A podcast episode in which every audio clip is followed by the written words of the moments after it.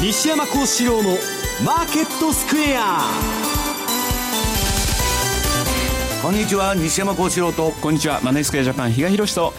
皆さんこんにちは。アシスタントの大里清です。ここからの時間はザンマネー西山幸四郎のマーケットスクエアをお送りしていきます。えまずは大引けの日経平均株価です。今日は小幅反落となりました。終値、ね、68円55銭安い1万9521円59銭でした。西山さん今日の動き3連休前ということもありますが、はい、いかがでしょうか、まあ、3連休というよりも、まあ、日経平均はですね、まあ、一つは為替が円安にならないと上がらない、はいであとニューヨークダウが上がらないと上がらない。とで両方ともニューヨークダウは調整で、まあ、為替円高吟味の推移ですから、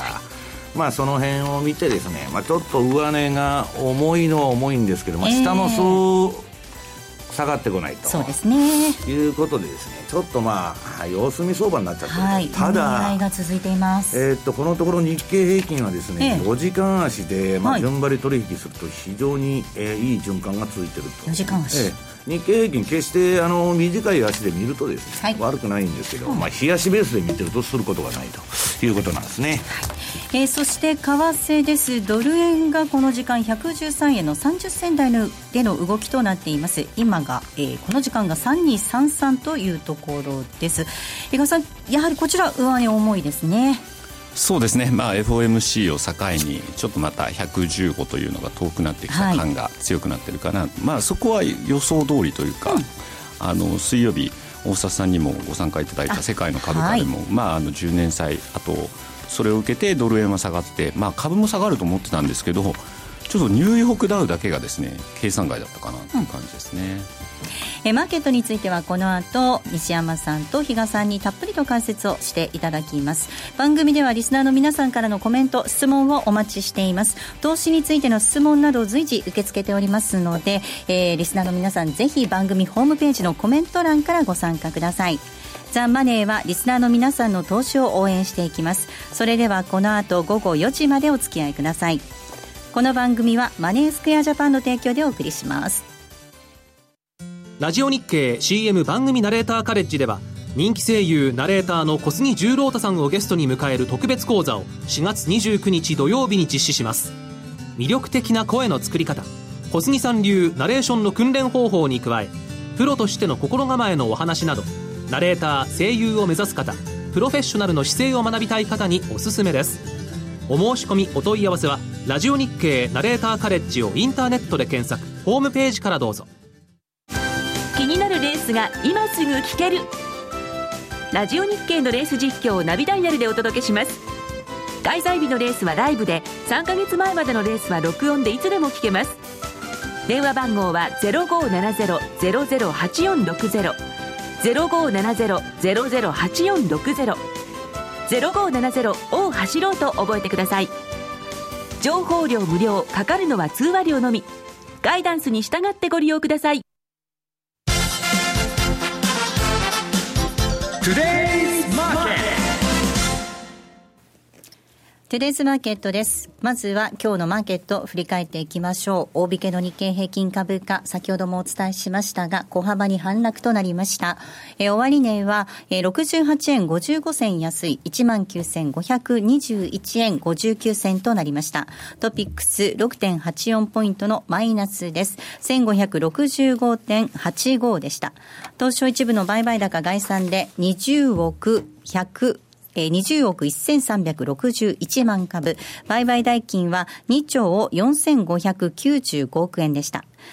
値上がり銘柄数が742、対して値下がりが1116銘柄、えー、そして変わらずは148銘柄となっています。業種別の騰落率確認します。えー、今日は33の業種のうち上昇したのは4業種のみ、4業種のみとなりました。上げ幅大きかったのがその他製品、紙パルプ、証券、金属といった順となっております。えー、その他29業種がマイナスとなっているんですが、下げ幅大きかったのが、海運、石油、ガス、不動産、医薬品などとなりました。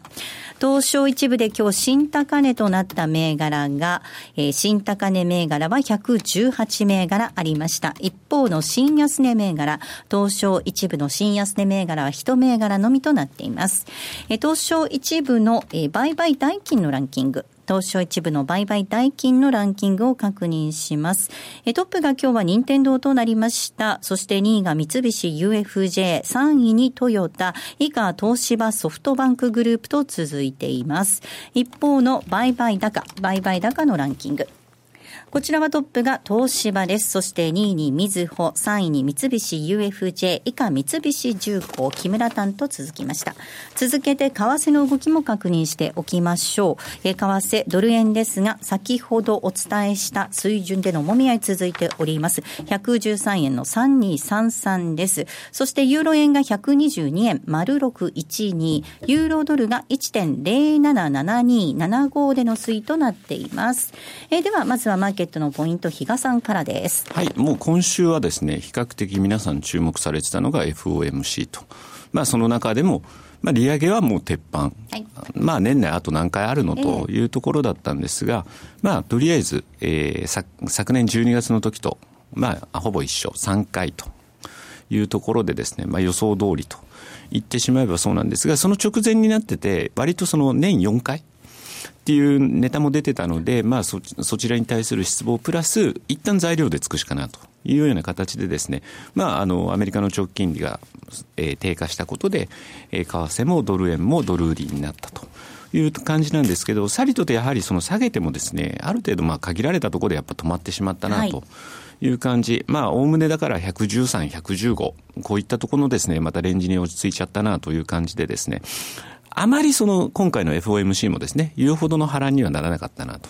いう印象ですね。で、その後出てたオランダの総選挙ですかね。はいえー、あれもまあ、無難にって言ってしまえばそれまでかもしれないんですけど、ね、心配をよそにっていう感じですね。はい、まあ一応与党が、えー、まあ第一党の座を死守したというところではあるんでしょうけど、議席減らしてましたよねっていうところ。そうでした。さらにはまあ第二党なんですけれども、その今回のね、あの主役になってたところが、はい、まあ、ね、あそこはでも逆に議席は増やしてっていうところなので、はい、増やしたっていう話でしたね。まあそういう意味では、まあ、あの、勝利宣言をしてましたけれども、ようやくあの、世界の流れを止めたんだみたいな感じには、あの、言ってましたけど、うん、その中身を見ると、ちょっとまだまだこの先のフランスには不安が残るかなという印象でしたね。で、まあ、これからということを考えると、まあ、G20 ですか、はいえー、ドイツで G20 が行われますんで、まあ、そこでまた、えーまあ、昨日、えー、ムニューシンさんとドイツの財務大臣、普通の会話みたいな感じでやってましたけど、またその貿易絡みとか、そういったところに踏み込んだ発言が出てくるのかどうなのか含めてですね、まあ、ここがまた週末の一つ波乱要因かなというふうには思うんですが、あとは、えっ、と、延期になった米独首脳会談。米独首脳会談。はい。あの、本当は火曜日に行われる予定だったのが、大雪かな、えー、大雪でトランプさんが延期してくれと。ああ、東海岸すごいみたいですね。えー、アメリカ、ね、だから、あの、本当に、あの、えー、メルケルさんは、もうちょっとで空港に着くというようなところまでも移動はしてたみたいなんですけど、結局それで、あの、空港行って、延期になりましたという報告をそのまましても、またも逆戻りというような感じだったんですけど、まあそ、そのあたりでですね、またどこまでアメリカ、今までトランプさんってあれだけ、まあ日本なんかには特に強く言ってましたけど、果たしてそれをメルケルさんにも同じような姿勢を貫けるのかどうなのかっていうところはちょっと気になるところかなと思ってます。はい、えー、では西山さんにお話を伺っていこうと思います。はい、今、比嘉さんの、えー、お話の中にもありました、まあ、重要イベント、通過と。いうことになりました、はい、3月15日、まあ、あの割と心配もされていたけれどもといったところですかね。まあ、15日は誰も心配してないと、まあ、要するに、それまで、えっと、FOMC のあれはもう100%織り込みでしょ？で、オランダの選挙で誰も極右政党が勝つという予想は、まあ、してなくて、まあ、実際に実現度が低かったと。で、まあ、ファンドが欧州の選挙で見てるのはフランスだけなんですね。はい、あとはどうでもいいと。まあ、ドイツはあの、秋にありますから、まだまだ先。はい、9月ですね。フランスがどうなるかによってですね、まあ、あの、ことが全然変わってくると。はいで、まあ、オランダの選挙終わって、まあ、今日 EU の危機は去ったのかっていう話なんですけど、まあ、全然去ってないと。だから、潮流としてはですね、まあ、トランプが掲げるこの反エリート主義ですね。まあ、世界の官僚支配を、まあ、えー、ひっくり返すと。でもう一つ、まあ、反グローバル主義ですね。この、まあ、経済ナショナリズムの流れっていうのはまだ、あの、続いてると。だから、まあ、オランダも極右政党が出てくると。で、まあ、フランスの方はこのルペンですね。はいこの人が、まあ、フランス選挙、まあ、あの、4月、5月、相当あれしますんで、まあ、いろんなことを発言するわけですよね。まあ、そうすると、えー、どうなのかということあるんですけど、まあ、うん、一時期よりもルペンはね、まあ、もともと言われてたのが2回目の投票では勝てないと。だからまあちょっと高をくくってる面もあるんですけど、えー、このトランプがですね、あの、例の、もうその、どういうんですか、NATO だとかね、はい、まあ日本の軍事も含めて、まあ海外の報道によるとね、まあそういうとこから引き上げるんじゃないかと、うん、まあ自分さえ良かったらいいと、まあ世界の警察官は辞めるとオバマの路線を引き継いでますんで、はい、そうするとね、いろんな今、あの、欧州は安全保障のためにフランスの核を使って、ドイツがまあそれ金出して、えー、安全保障をやろうとかね、あるいはユーロを、まあ昔からこれ出とんですけど、第一グループと第二グループと分けようと。あまあ拡大ユーロやっちゃって、えー、えー、ギリシャまで入れちゃったもんで、もうニッチもサッチもいかないと。成績別に分けましょうと。はい、だから一部二部リーグみたいに分けちゃうか、はい、まあなんとか今の体制を維持しようという勢力が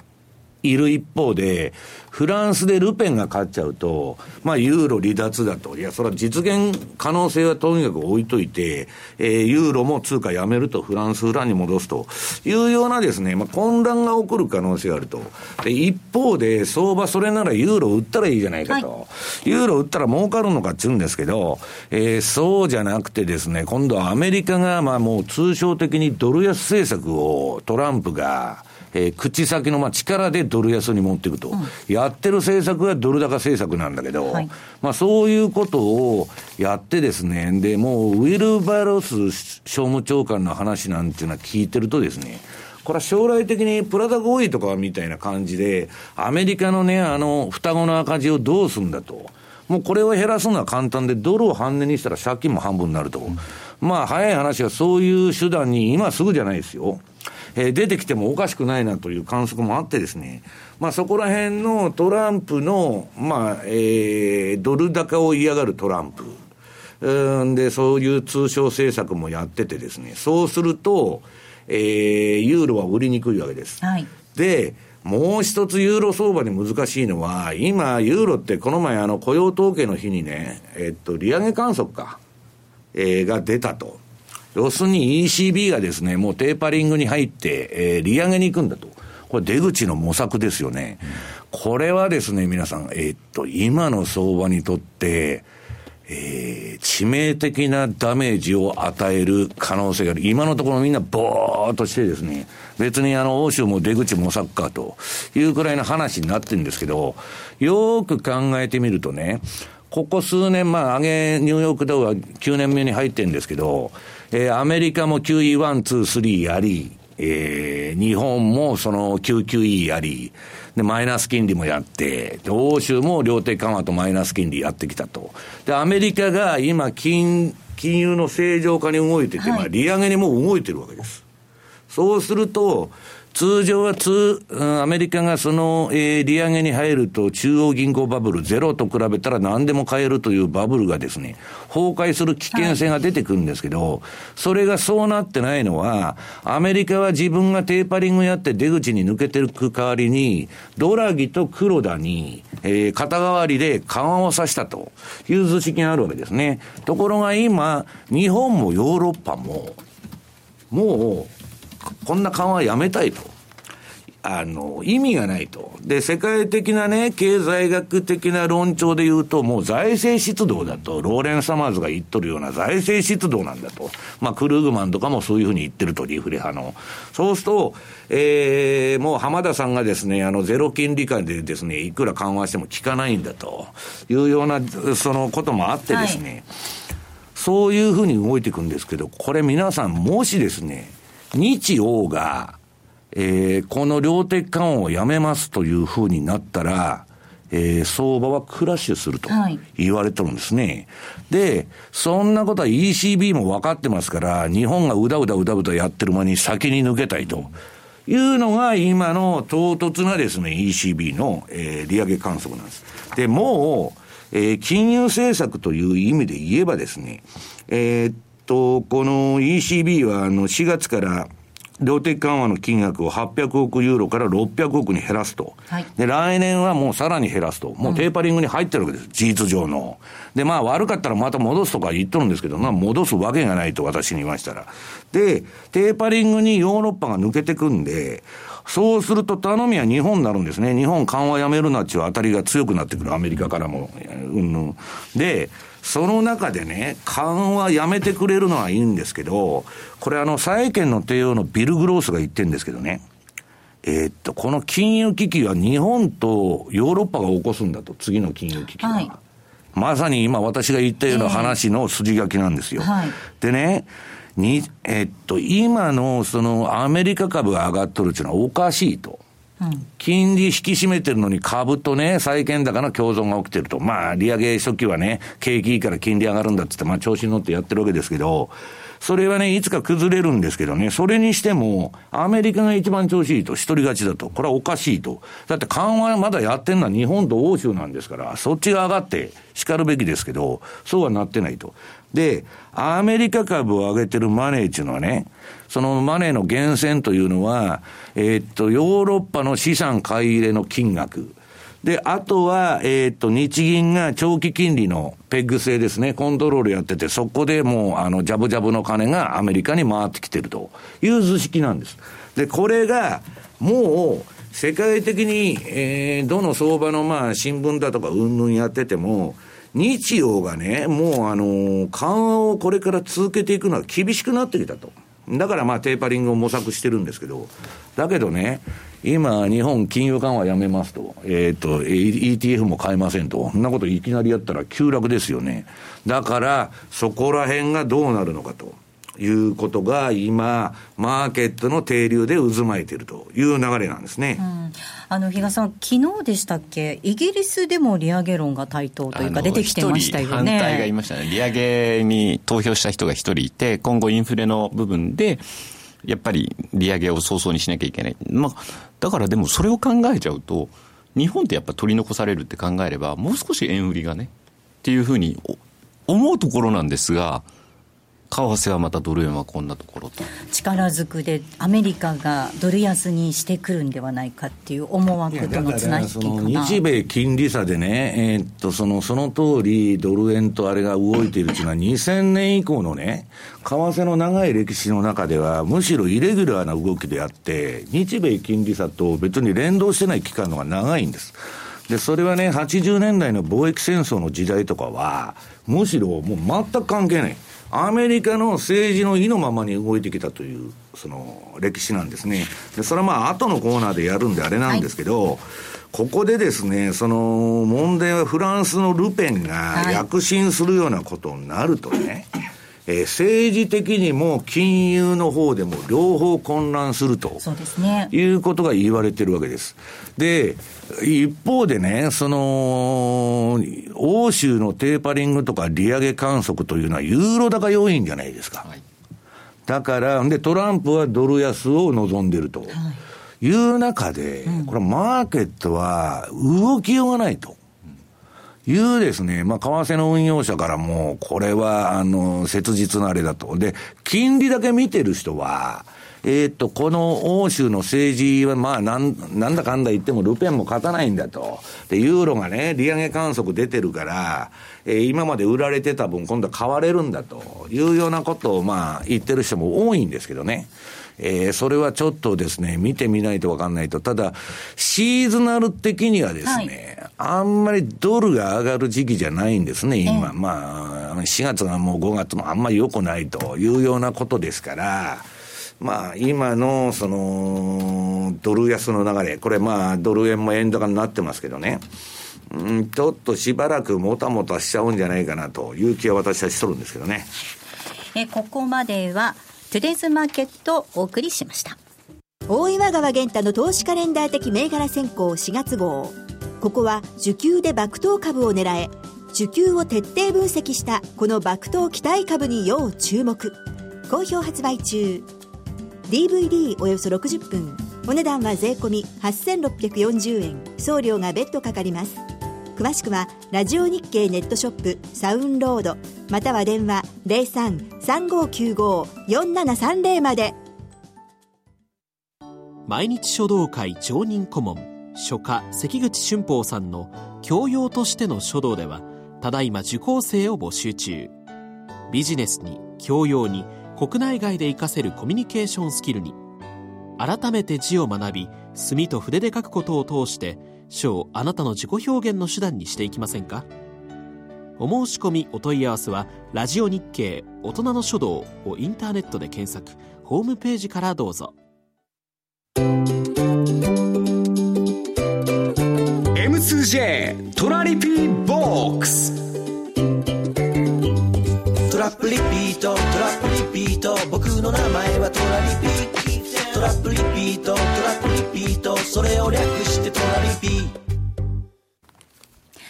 M2J トラリピボックスのコーナーです。このコーナーでは皆さんからいただいた質問を紹介しながら進めていきたいと思います。今週も皆さんからたくさん質問を頂戴しましてありがとうございます。えまずはこの質問を紹介させていただきます。為替一筋さんからいただきました。え先ほども、えトランプ政権の政策はドル高なんだけど力ずくでドル安にしてくるんじゃないかっていう話だったと思うんですが、こんな質問です。はい、えトランプ政権はインフラ投資や減税政策を行い、インフレ率上昇や金利上昇を招きやすく、いずれドル高になるかと思いますが、大統領自らドル安の口先介入を行い、ドル安に誘導しようとしていて、ドルの方向性が今一つわかりません。中長期の展望として、ドル円はもたつきながらも、120円から125円を目指すと考えていいのでしょうかといただいています。この質問はもう後のコーナーのテーマそのものですんでね、はい、えっと、その後のコーナーで言いますけど、まあ、結論から言うと、はい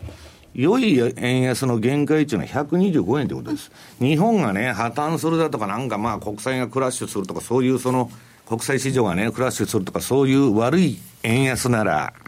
スパイラルにね、わーっと通貨安っていうのは進みますけど、いい円安と。要するに日本にとって居心地のいい円安というのは125円ぐらいまでと。で、まあ去年もそこで止めちゃったわけですね、結局、安倍政権も、これ以上円安になっても何もいいことないと、まあ地方経済が疲弊するだけだと。はいだまあ日本の国内とアメリカの政治的要因から言っても、まあ、上がってもそこら辺が限界かなと思ってますけど。えー、後半のコーナーでこのあたりについてはたっぷりと改めてお伝えしたいと思います。もう一つ、為替一筋さんからいただいた質問なんですが、3月15日のアメリカの利上げ、事実売りとなりました。ドルが下落し、米株上昇しました。米株上昇の賞味期限、いつ頃になると思いますか？まあだから、そのビル・グロースもまあ、あの、変な相場だと。まあアメリカまだ金融相場が続いてるんだと。利上げしてもね。それはまあ日本と欧州の金が入ってるからだと言ってるわけです。はい、だから、その、に、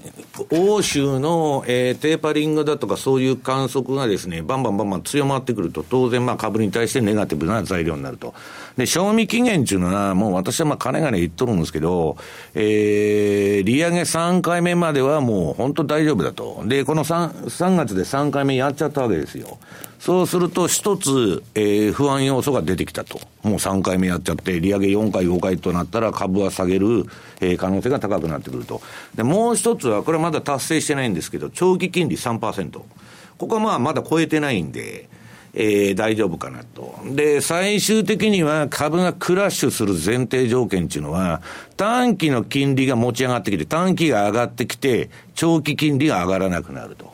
いうイールドカーブのフロット化ですね。これはもう暴落のその前提条件が整ったってことなんですけど、そのいずれもまだ起こってないと。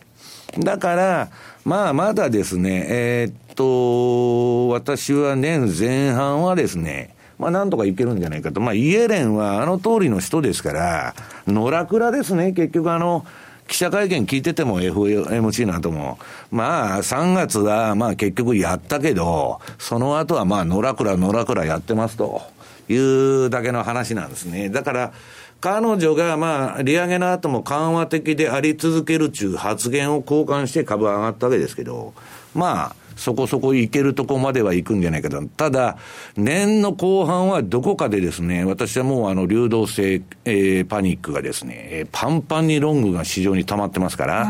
えー、どっかでそういうことは起きると思ってるんですけど、まだ大丈夫かなと。まあ、年前半はですね、とりあえずいいんじゃないかと思ってるんですけどね。比嘉さん、これ結構ね、延命してきていますからね、相場がね。ただ、あの、季節的にこの時期って、ニューヨークダウにとってはいい季節という言い方もできるかと思うんですね。あの、3月も上がりやすい月だし、4月も、えー、ニューヨークダウって過去10連勝かな？過去10年で。陽線で終わってるっていうところもあるので、で、ただ、えっ、ー、と、4月の下旬って、先ほど西山さん言ってたそのフランスの第1回の投票があったりだとか、あとは一応トランプさんが就任100日っていうような、ちょっとその季節、あの、変わり目のところにもぶつかってはいるので、はいそこら辺がまた注意なのかもしれないですね。もう一つ言うとですね、これまあ、あの、ラジオ日経の和島さんともこの前喋ってたんですけど、まあ、彼も7の年の循環値を非常に気にしてると。えー、で、まあ、はっきり言うと7の年というのは過去の平均相場でね、まあまあ、ブラックマンデーだとか金融危機ばっかり起こってるんですけど、はい、7月か8月かそのあたりで天井が来るんですね。年後半ドカーンと下がるというあれですんで、まあそういうアノマリー的なね、ものをね、えー、重視するんであれば、まあ最大もって夏までかなという気はしとるんですけど。はいもう一つ質問紹介します。躊躇なく値付け屋さんからいただいたメールです。日経 225CFD とドル円の5分から30分足ボリンジャーバンドで短期売買をしとるんですが、連動性が薄れているのをひしひしと感じるようになったのは、中央銀行が過剰な値付けを株にしとるからとしか思えへんわ、というふうにメールをいただいております。今日ね、あの、番組ホームページに、えー、っと、これ資料って上がってる、はい、あダウンロード。あ、これをもう皆さん見てください。はい、連動性は決して薄れてないと。でね、一番上がドル円の4時間足です。はい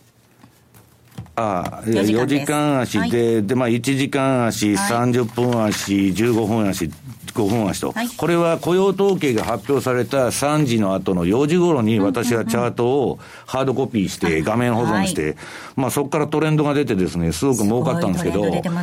の日経平均はね、はい、まあ今日はあのマネースケアジャパンの方のストックインデルインデックスチャンネルっていう番組でやっちゃったんで、それを、えー、っと、ラジオに持ってこなかったんですけど、えー、っと、ドル円の4時間足と、えー、4時間足がすごく循環的にいいトレンドが出てうねってるじゃないですか。で、日経平均も4時間足でやると、まあ、トレンドが頻発してると。うん、非常に、まあ、買いトレンドがそれも多いんですけど、はい、え非常にいい循環で、あの、為替の動きが出てますんで、日経も上げたり下げたり、それでしますんで、決して悪くないと。うんいうことを私は思ってるんですけど、だから、えー、っと、日本の株についてはですね、冒頭でも申し上げましたように、円安になるかどうかっていうのが、上げるか下げるかの半分の要因ですから、はいえー、そうですね、えー、非常にまあ重要だっていうことですね、うん、ちなみに今、西山さんがおっしゃってくれたストックインデックスチャンネル、これ、当社の CFD、えーと、ホームページの方ですね、M2TV というのがありますんで、その中のストックインデックスチャンネル、これはもう、あのどなたでもご覧いただけますので、合わせて夕方には多分アップされると思いますので、ご確認いただければと思いますそれともう一つ申し上げておきますと、その番組資料の一番最後、これ何ページになるのかな？えー、っと、8 8ページ。これに、あの、ラリー・ウィリアムズが作成したですね、これはまあ、あの、許可取って借りてきたんですけど、えーラリーが作った、えー7の年のですね、平均の動き、グラフ化した。まあ、これの軌道通りに、えーここまでニューヨークダウは動いてると、今年の。で、まあ、この通り、その後もなるかどうか分かりませんよ。ただ、7の年っていうのはそういう動きをしてると。もう、あの、勝って全然いいことがないと。で、アノマリー的にもね、えっ、と、あれ12連投この前したんでしたっけそれブラックマンデーの年も1月に12連投して、お、上がると上がるとって言っとったら、前後半ドカンと来たと。もういろんな意味でですね、まあちょっと今年は気持ち悪い年だということなんですね。もう一つ質問紹介します、えー今起きている日本の政治問題、ファンドの間ではどのぐらい話題になっているんでしょうか、東芝の鉛筆なめなめ会計問題がまた出てから、外国人が日本を引き気味で見ているという話も聞きますが、ということですね、日本のそのガバナンス透明性というところかなと思いますが。いや、だから、会計基準も違うんですし、もう何が何かわからないと、ブラックボックスだとはいいうことなんですよね。だから、えーっと、アメリカと違って、もともと東証一部っていうのはもうダイナミズムがないわけです。使い古された企業で、まあ、いわば、まあ、あの、団子みたいな感じで生き残ってると。そういう意味では、まあ、あの、アメリカの方はね、それこそグーグルだとかなんだとか、新しい企業が全部主役が入れ替わって、新陳代謝がねだからそういう意味では面白くないと言って買われてなかったんですけど、今年はね、アメリカの株が世界の株価インデックスに比べて、えっと、これまあ、あの、もう番組でも紹介したことあると思うんですけど、高すぎると。はいまあ、マーク・ファーバーなんか特にそうやって言っとるんですね。だから、ジェフリー・ガンドラックにせよ、マーク・ファーバーにせよ、日本株は有望だと。今年は米国株よりもですよ。要するにまあ、あの、比較感の問題ですけど、割安感があると。言っとるんですけど、東証売買、えー主体別の動向を見ると、外人は全然売っとると。いうことで、まあそれはですね、11、12月に去年1分、1年分上げちゃいましたんで、で、それの利食いに入ってると。いうことで、また押したら買ってくるとは思うんですけど、まあちょっとですね、その、えー政治問題というより私はですね、円高懸念が言い訳されてるんじゃないかなというふうに思ってるんですけどね。えではここでラジオ日経からマーケット特番のお知らせです。3月18日明日土曜日になります午前11時から特別番組 FX も CFD もお任せ西山幸四郎福永博之のマーケットスクエアを放送いたします。2大人気パーソナリティ現役ファンドマネージャー西山幸四郎さんと国際テクニカルアナリスト福永博之さんが登場します。テーマは FX と CFD 株価指数証拠金取引ということです。西山さんどんな内容になりそうですか？うんああ、ちょっと今年、はいあの、このラジオと違ってですね、えーっと、残りの1000 2017年相場、これの全般のちょっと大きな話を、まあ、どこで注意して何をしなきゃいけないかということをお話ししたいと思ってるんですけど。はい、比嘉さんも登場予定です。はい。え番組では感想を送ると抽選で特製クオカードなどが当たるリスナープレゼントも実施します。特別番組 FX も CFD もお任せ西山幸四郎福永博之のマーケットスクエアは3月18日明日土曜日午前11時からラジオ日経第一ラジコでオンエアいたします。え放送後はポッドキャストオンデマンドで配信しますのでぜひこちらでもお聞きいただきたいと思います。ここまでは M2J トラリピボックスをお送りしました。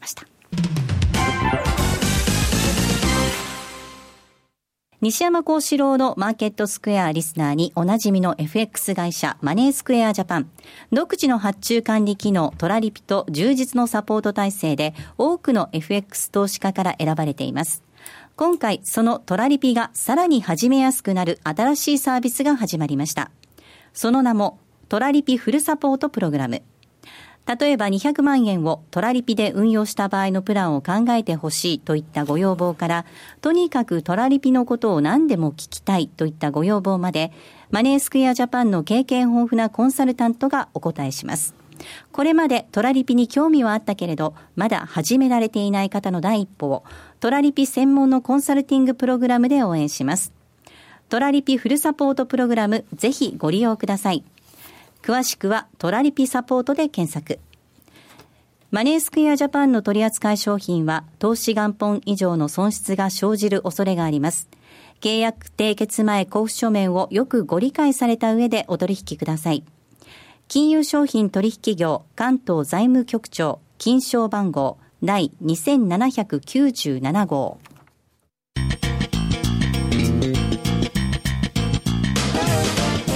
西山幸四郎のマーケットスクエア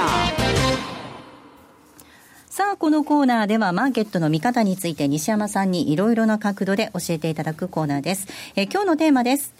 利上げも霞むアメリカの保護主義と米国株の見方ということでお話聞いていきます。はい。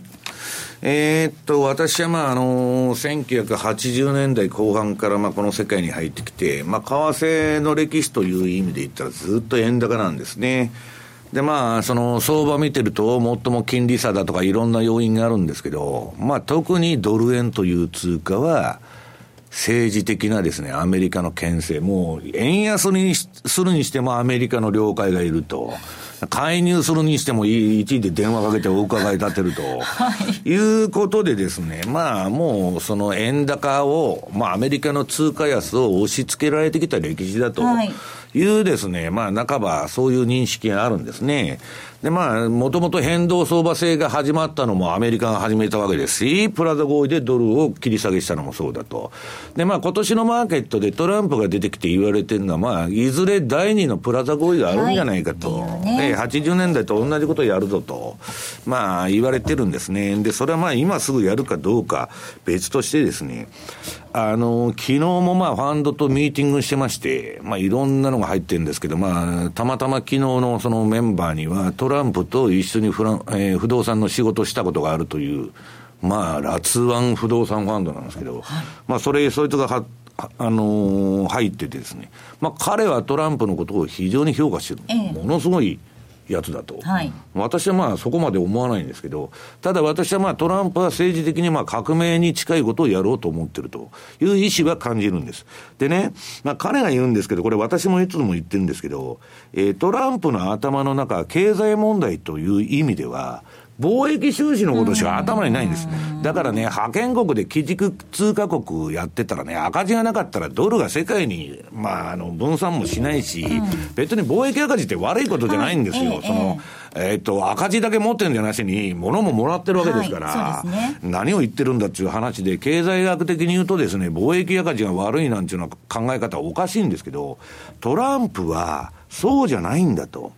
彼の頭の中は貿易収支とかそういうことしかなくてね、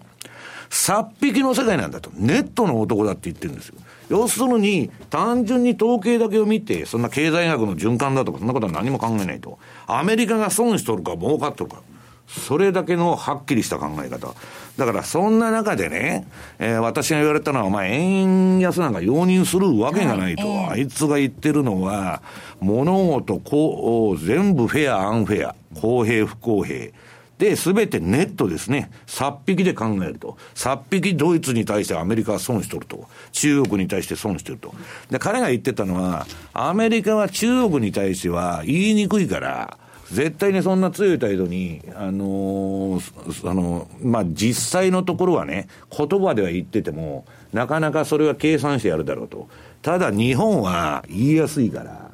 まあ、見せしめにして叩きまくるんだと。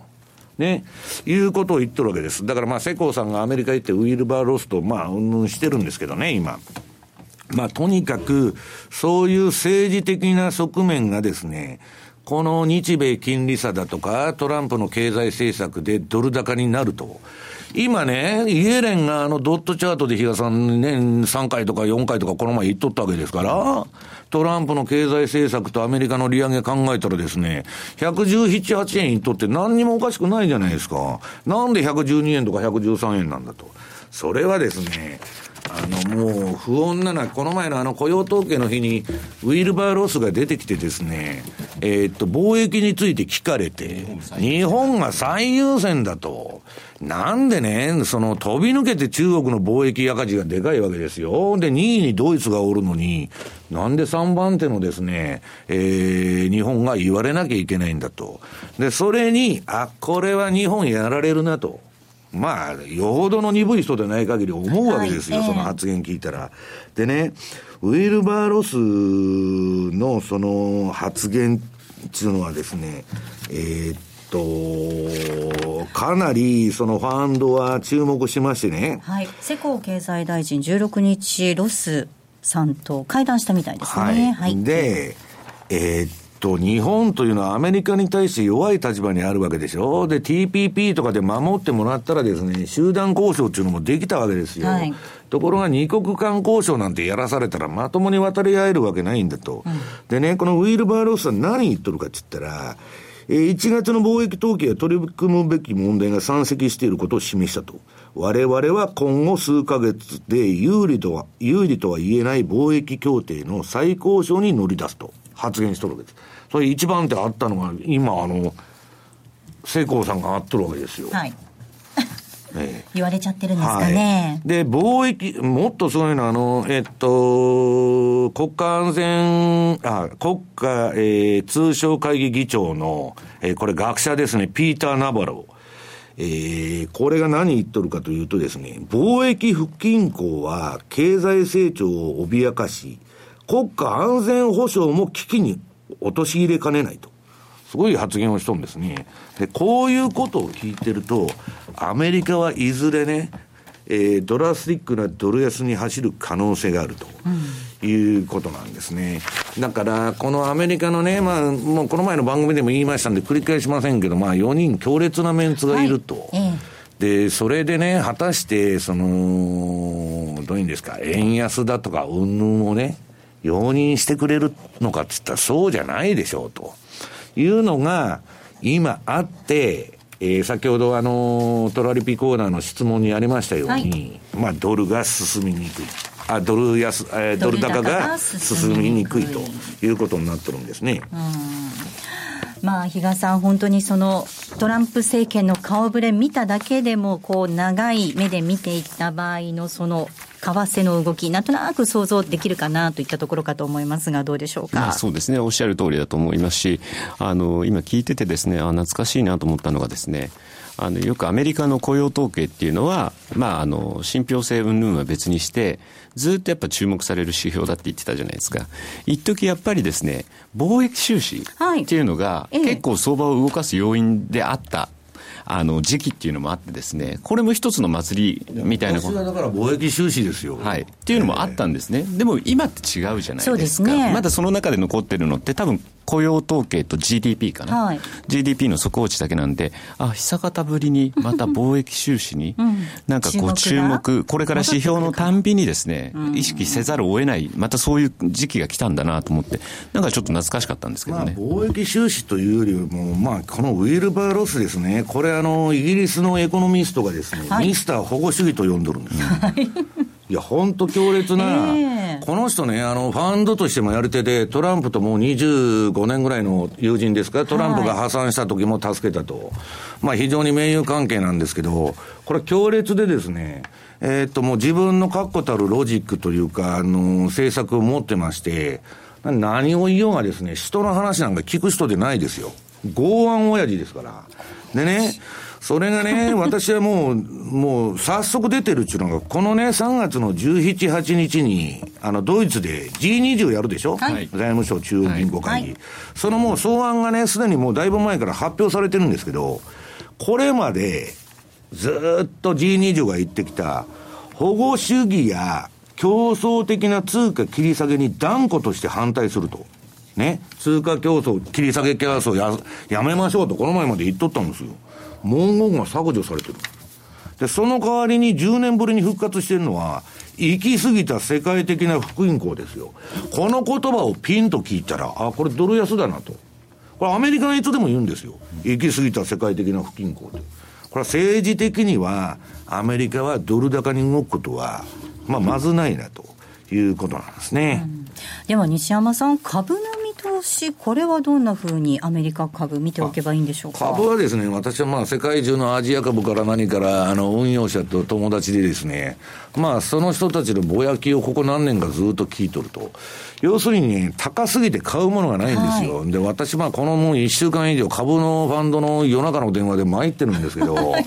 もう一晩中そのファンドの仕事をさせられてですね、ええ要するにですね、もう高すぎて買うもんないんです。はい。で、そのファンドはすごく優秀なファンドで、はい。リーマン危機の後にですね、えー、まあ、例えばジョンソンジョンソンだとかね、えーっと、なんだ、ホームデポうん。あと、えーシスコシステムズとかね、まあ、グーグルとか、まあ、もう上げたらキリがないんですけど、まあ、あのーキャッシュフローを見ながらですね、非常に緻密な分析をしてまして、で、問題はこういう株ってね、株が3割下がっても1割しか落ちないんです。で、なかなか買い場が来ない。で、去年1年もあったんだけど、買い場が来なくて、あのー周期的に下げるたびにですね、買い増していくんですよ。で、それを、いわゆる金金融危機、リーマンショックの後ずーっとやっとって、まあかなり儲かってきて、で、この前、まあまたあのトランプラリーで走りまして、で、今、そのファンドが言っとるのは今年中にもう、この買いポジションは、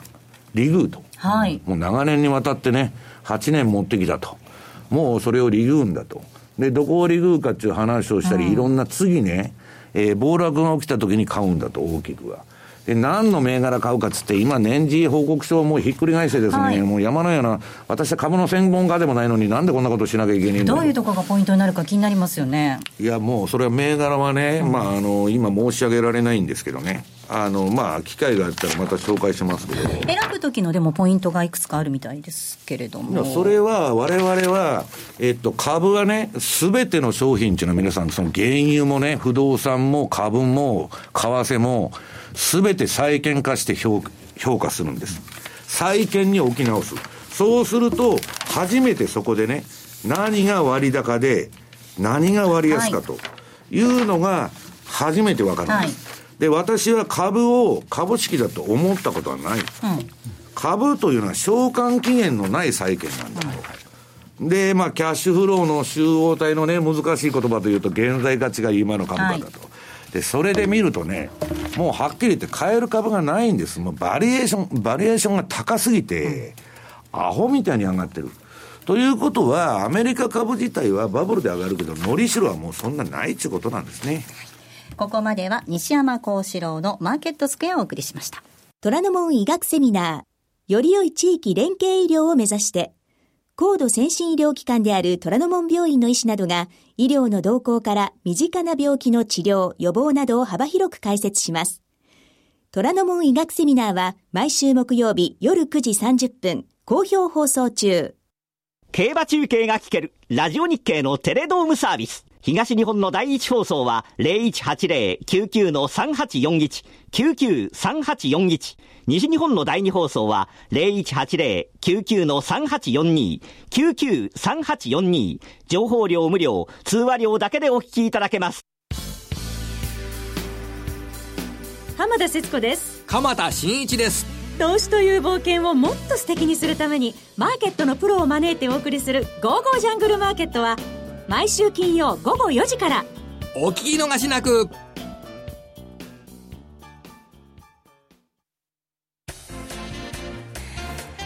ザ・マネー西山幸四郎のマーケットスクエアをお送りしています。続いては投資戦略です。比嘉さんお願いいたします。はい、まあ、今トレンドが出てるのがですね冷やしでもユーロドル。で、えっと、2月の2日にですね1.0827っていう高値があるんで来週これまた抜けていく今日の G20 以降でまたあの上ユーロが買われるというようなことになってくるとですねちょっと面白い動きになりそうだなっていう気がしてます、はい、ユーロとかポンドがね昨日も上昇してますよね、ということでここまでは投資戦略をお届けいたしました。ザンマネー西山幸四郎のマーケットスクエアそろそろお別れの時間近づいてまいりました、えー